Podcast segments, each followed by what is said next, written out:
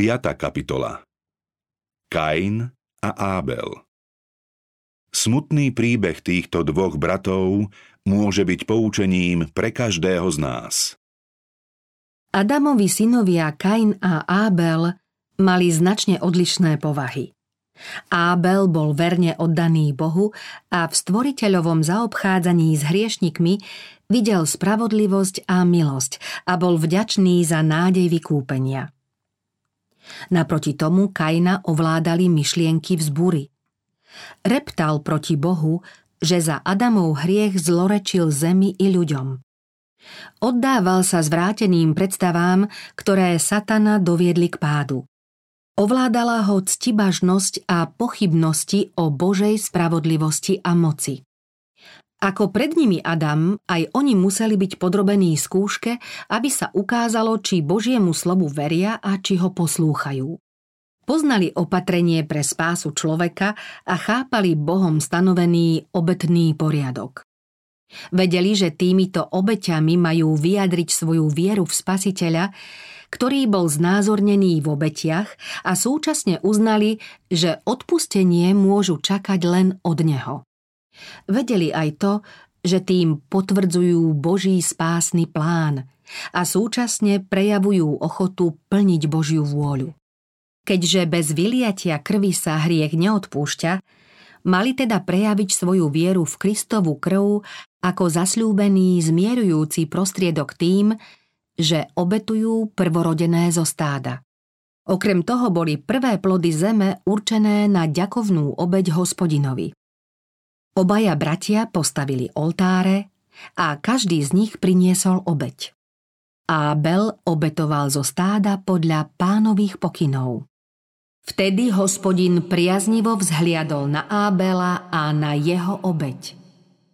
Z neba vyšľahol oheň a spálil ju. Kain však nedbal na pánov výslovný príkaz a obetoval len plody zeme. Z neba však neprišlo nejaké znamenie, že obeď bola prijatá. Ábel prosil svojho brata, aby k Bohu pristupoval úctivo, no jeho prosby Kaina len zatvrdili v svojvoľnom konaní. Ako starší povýšene pohrdal radou svojho brata.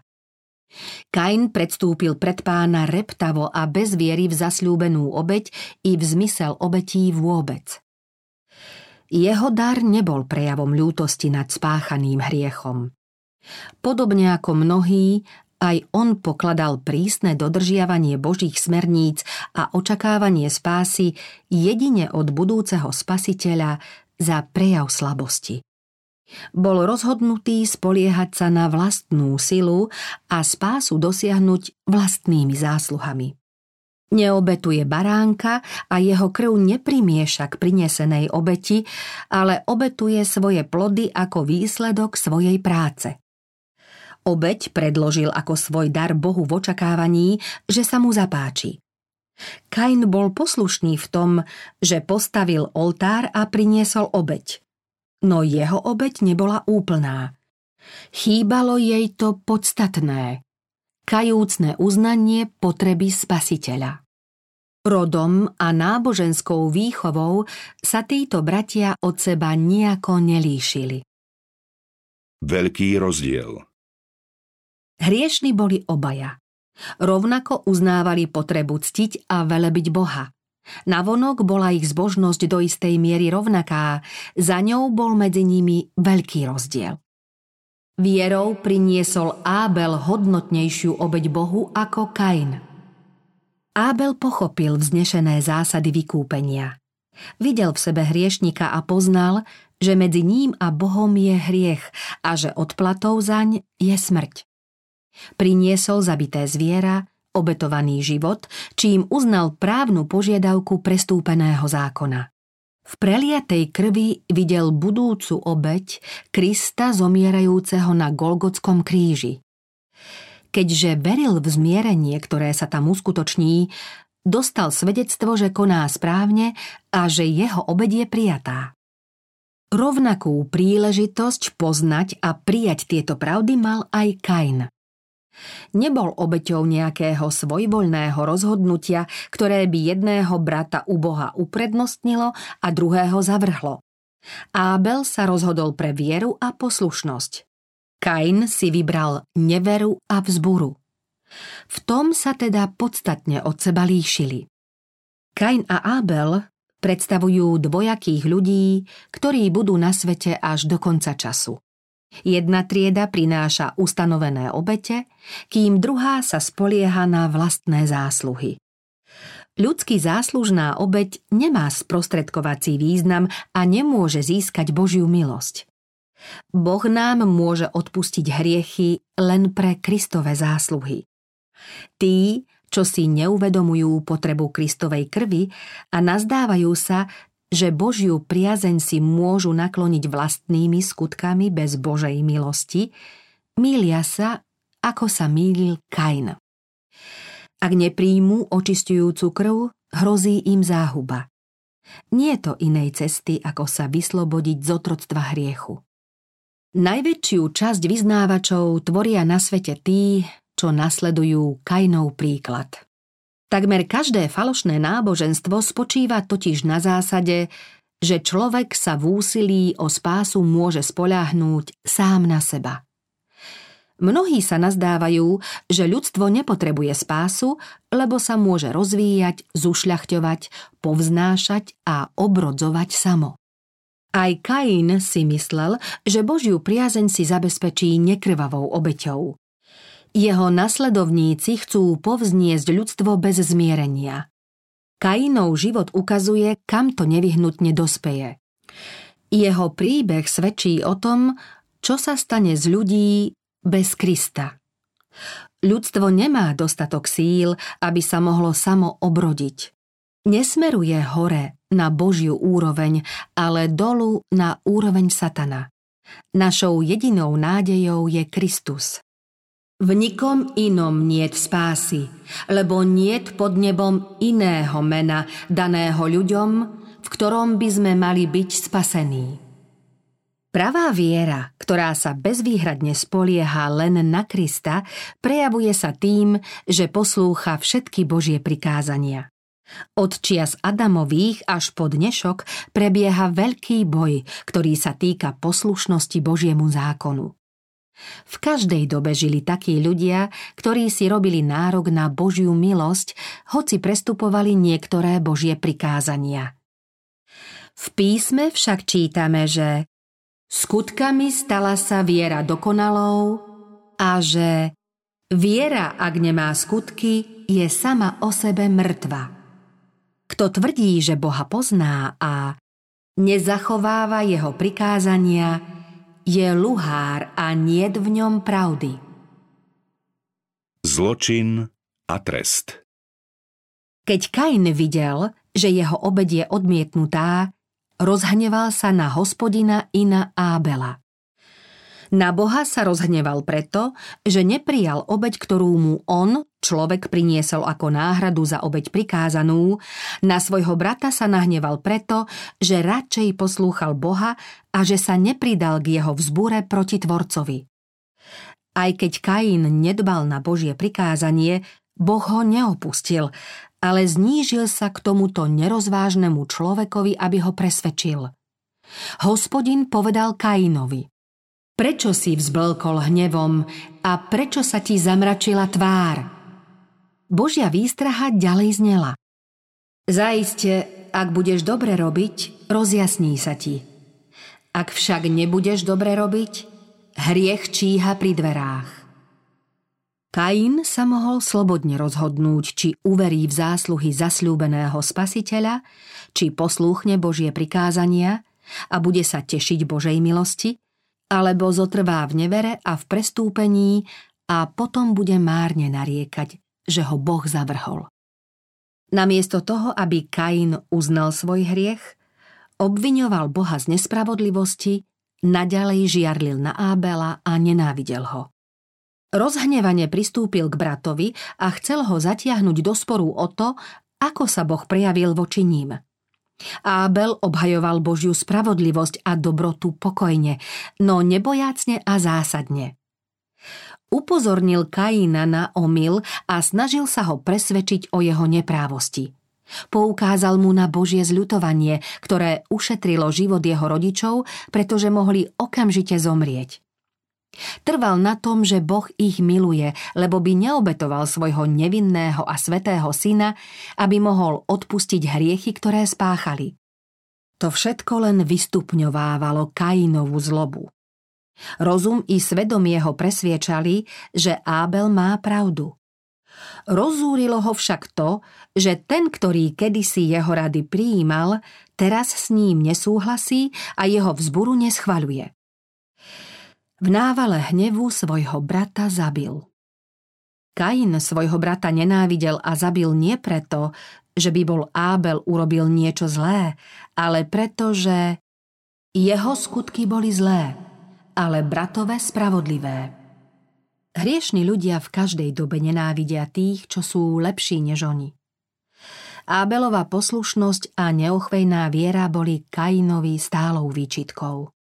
Každý totiž, kto zle robí, nenávidí svetlo a nejde na svetlo, aby jeho skutky nevyšli najavo.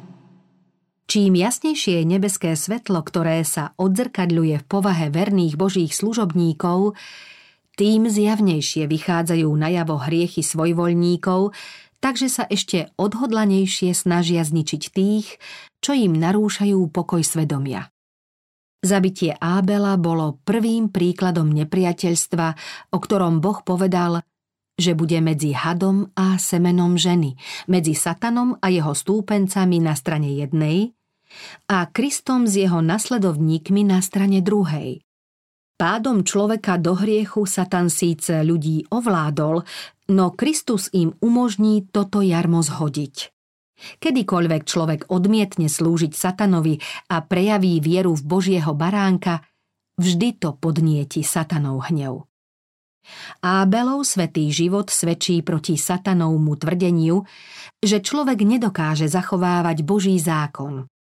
Keď zlým duchom ovládnutý Kain videl, že Ábela nemôže ovplyvniť, rozúril sa natoľko, že ho pripravil o život. Ten istý duch sa podobne prejaví proti všetkým, čo budú obhajovať spravodlivosť Božieho zákona.